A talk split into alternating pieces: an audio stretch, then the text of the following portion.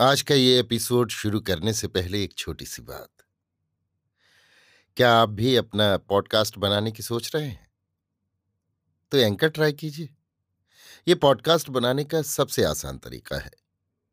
Number एक, ये free है।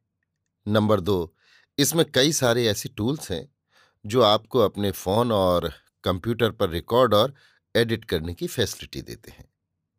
नंबर तीन आप अपने पॉडकास्ट को डिस्ट्रीब्यूट भी कर सकते हैं, जिससे इसे स्पॉटिफाई और दूसरे प्लेटफॉर्म पर सुना जा सके। तो डाउनलोड कीजिए फ्री एंकर ऐप या विज़िट कीजिए एंकर डॉट एफ़ पर अपना पॉडकास्ट स्टार्ट करने के लिए।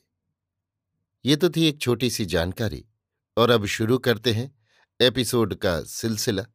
तो आज के एपिसोड में लीजिए सुनिए। रविन्द्रनाथ टैगोर के लिखे उपन्यास, गोरा के बत्तीसवें भाग को मेरी, यानी समीर गोस्वामी की आवाज़ में। विनय उसी समय आनंदमयी के घर को चला। लज्जा और वेदना की एक मिश्रित भावना उसके मन को भारी कष्ट दे रही थी। अब तक क्यों नहीं माँ के पास किया कैसी भूल की उसने? उसने समझा था ललिता को उसकी विशेष आवश्यकता है। सब आवश्यकताओं को उल्लांघ कर वो जो कलकत्ता पहुँचते ही दौड़ा हुआ आनंदमयी के पास नहीं गया, इसलिए भगवान ने उसे उचित दंड दिया। अंत में उसे ललिता के मुँह से ये सुनना पड़ा कि एक बार गौर बाबू की माँ के पास नहीं जाएँगे। कभी पल भर के लिए भी ऐसा अंधेर हो सकता है कि गौर बाबू की माँ की बात, विनय की अपेक्षा, ललिता के लिए अधिक महत्व की हो जाए। ललिता तो उन्हें केवल गौर बाबू की माँ के रूप में पहचानती है, लेकिन विनय के लिए तो वो सारे जगत की सब माताओं की एकमात्र प्रत्यक्ष प्रतिमा है। उस समय आनंदमयी वैसे ही नहाकर दालान के फर्श पर आसन बिछाए स्थिर भाव से बैठी थी। शायद मन में जप कर रही थी। विनय चटपट उनके पैरों पर लौट कर बोला, माँ। आनंदमयी ने उसके मस्तक पर दोनों हाथ फेर कर कहा, विनय? माता के ऐसे स्निग्ध कंठ स्वर को सुनकर विनय के सारे शरीर में जैसे करुणा के स्पर्श का अनुभव हो गया। उसने कष्ट से आंसुओं को रोककर कोमल स्वर में कहा, माँ, मुझे आने में देर हो गई। आनंदमयी ने कहा, मैं सब बातें सुन चुकी हूँ विनय। विनय ने चौंक कर कहा, सब बातें सुन चुकी हो? गोरा ने हवालात से ही उन्हें पत्र लिखकर अपने मित्र वकील के मार्फत भेज दिया था। उसने निश्चित रूप से अनुमान कर लिया था कि वो अवश्य जेल जाएगा। उसने पत्र के अंत में लिखा था, कारागार निवास तुम्हारे गोरा को रत्ती भर हानि न कर सकेगा। किंतु तुम जरा भी कष्ट पाओगी तो ठीक न होगा। तुम्हारा दुख ही बस मेरा दंड होगा। मुझे और कोई भी दंड देने की शक्ति मजिस्ट्रेट में नहीं है। अकेले अपने ही लड़के की बात न सोचना माँ। और भी अनेक माताओं के लड़के बिना दोष के जेल भुगतते रहते हैं। एक बार उनके साथ उनके कष्ट के समान क्षेत्र में खड़े होने की मेरी इच्छा हुई है। ये इच्छा अगर इस दफे पूर्ण हो तो तुम मेरे लिए शोक या दुख न करना। माँ, नहीं जानता तुम्हें याद है कि नहीं? उस मर्तबा अकाल के साल सड़क के किनारे वाली अपनी बैठक की टेबल पर रुपयों की थैली रखकर मैं चार पाँच मिनट के लिए भीतर चला आया था। लौट कर देखा, थैली नदारत कोई चुरा ले गया था। थैली में मेरे स्कॉलरशिप के जमा किए पचासी रुपए थे। मेरा इरादा था और कुछ रुपए जमा हो जाने पर तुम्हारे पैर धोने के जल के लिए एक चांदी का लोटा बनवा दूँगा। रुपए चुराए जाने के बाद जब मैं चोर के ऊपर व्यर्थ के क्रोध से जल रहा था, उस समय ईश्वर ने एकाएक मुझे सुमति दी। मैंने मन में कहा, जो व्यक्ति मेरे रुपए ले गया है, उसी को आज दुर्भिक्ष के दिनों में मैंने वे रुपए दान कर दिए। जैसे ये कहा, वैसे ही मेरे मन का सारा दुख शांत हो गया। आज भी अपने मन से मैंने उसी तरह कहलाया है कि मैं स्वेच्छा से ही जेल जा रहा हूँ। मेरे मन में कोई कष्ट नहीं है, किसी के ऊपर क्रोध नहीं है। जेल में अतिथि सत्कार करने चला हूँ। यहाँ आहार विहार का कष्ट है तो कुछ हर्ज नहीं। अब की इस यात्रा में भ्रमण के समय अनेक घरों में अतिथि हुआ हूँ। वहाँ भी तो अपने अभ्यास और आवश्यकता के माफिक आराम नहीं पाया। इच्छा करके जानबूझकर हम जिसे स्वीकार करते हैं, वो कष्ट तो कष्ट ही नहीं है। जेल के आश्रय को आज मैं अपनी इच्छा से ही ग्रहण करूँगा। जब तक मैं जेल में रहूँगा, एक दिन भी कोई मुझे ज़बरदस्ती नहीं रखेगा, ये तुम निश्चय जानो। पृथ्वी पर जब हम घर में बैठकर अनायास आहार विहार करते थे, तब नित्य के अभ्यास के कारण इसका अनुभव भी नहीं कर पाते थे कि बाहर के आकाश और प्रकाश में बिना किसी बाधा के घूमने फिरने का अधिकार कितना बड़ा अधिकार है। और उसी समय में पृथ्वी के जो बहुत से मनुष्य अपराध और बिना अपराध के ईश्वर के दिए विश्व के अधिकार से वंचित होकर बंधन और अपमान भोग रहे थे, उनके संबंध में आज तक मैंने नहीं सोचा। उनके साथ कुछ भी संबंध नहीं रखा। अब कि मैं उनके साथ समान रूप से दागी होकर कारागार से बाहर निकलना चाहता हूँ। पृथ्वी के अधिकांश बनावटी भले आदमी जो शरीफ या प्रतिष्ठित बने बैठे हैं, मैं उनके दल में घुसकर सम्मान बचाकर चलना नहीं चाहता। माँ, इस बार पृथ्वी के साथ परिचय होने से मुझे बहुत शिक्षा मिल गई है। पृथ्वी तल पर जिन्होंने विचार का भार अपने ऊपर ले रखा है, उनमें अधिकांश ऐसे हैं जो कृपा के पात्र हैं। जो लोग दंड नहीं पाते और दंड देते हैं, उन्हीं के पाप की सजा जेल के कैदी भोग करते हैं।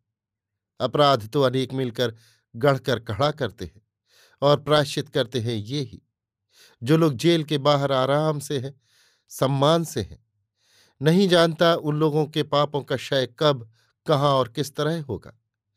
मैं उसी आराम और सम्मान को लात मार कर धिक्कार देकर, मनुष्य कलंक का चिन्ह हृदय में धारण कर जेल से बाहर निकलूँगा। माँ, तुम मुझको आशीर्वाद दो, तुम आँसू न गिराना। भृगु के पदाघात का चिन्ह श्री कृष्ण सदा वक्ष पर धारण किए रहे। दुनिया में अत्याचारी लोग जहाँ जितना अन्याय करते हैं, उससे भगवान की छाती का ये चिन्ह और गहरा होता जाता है। वो चिन्ह अगर उनका आभूषण हो सकता है तो फिर मुझे किस बात की चिंता है? और तुम्हें किस बात का दुख है? गोरा का ये पत्र पाकर आनंदमयी ने महिम को उसके पास भेजने की चेष्टा की थी। पर मुझे ऑफ़िस जाना है, साहब किसी तरह छुट्टी नहीं देंगे। ये कहकर महिम गोरा की अविवेचना और उद्दंडता आदि का बखान करता हुआ उसे यथेष्ट रूप से भला बुरा कहने लगा। उसने ये भी कहा कि उसके कारण किसी दिन मेरी नौकरी तक चली जाएगी।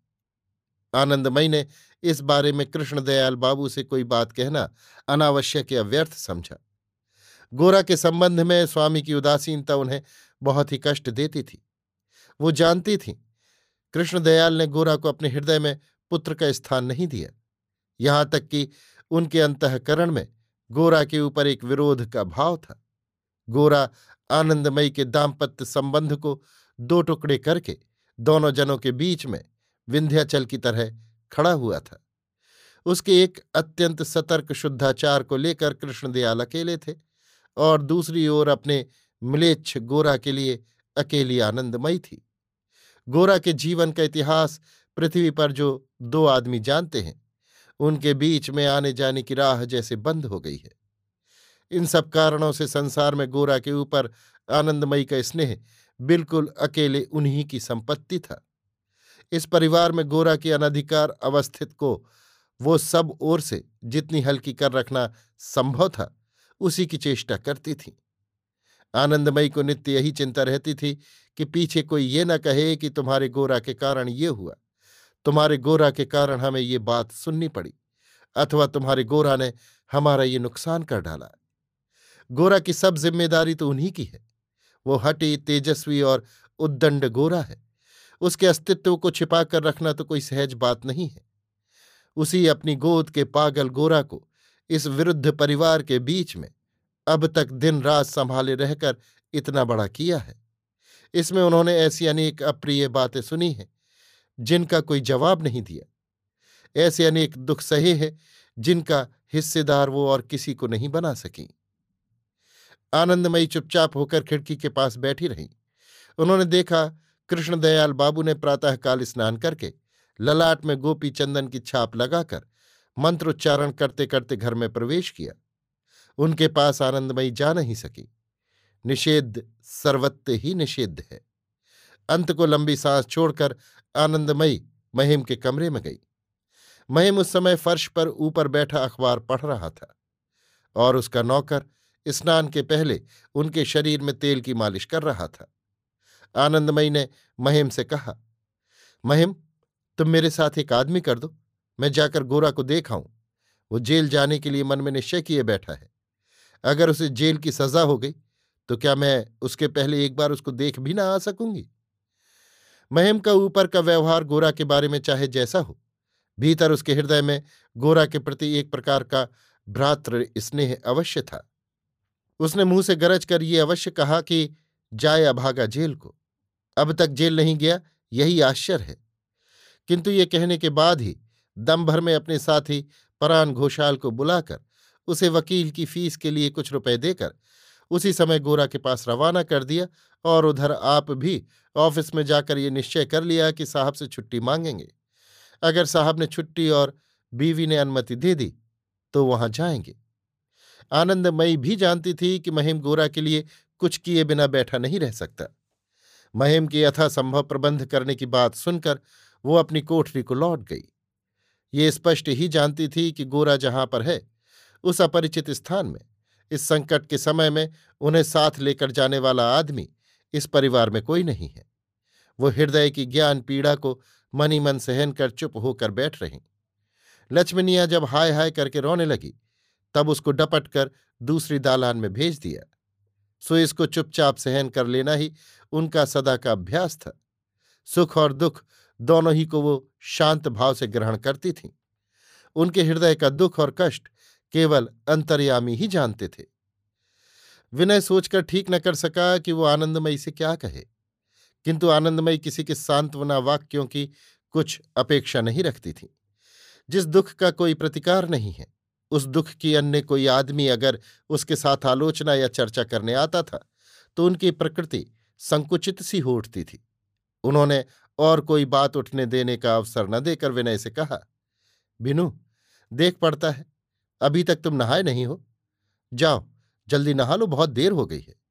विनय स्नान करके जब भोजन करने बैठा, तब उसके पास गोरा का स्थान शून्य देखकर आनंदमयी का हृदय हाहाकार कर उठा। गोरा आज जेल का अन्न खा रहा है। वो अन्न माँ की सेवा द्वारा मधुर न होकर, निर्मम शासन के द्वारा कितना कटु हो गया है। ये सोचकर आनंदमयी को कोई बहाना करके वहाँ से उठ ही जाना पड़ा। अभी आप सुन रहे थे रविन्द्रनाथ टैगोर के लिखे उपन्यास, गोरा के बत्तीसवें भाग को मेरी यानी समीर गोस्वामी की आवाज़ में।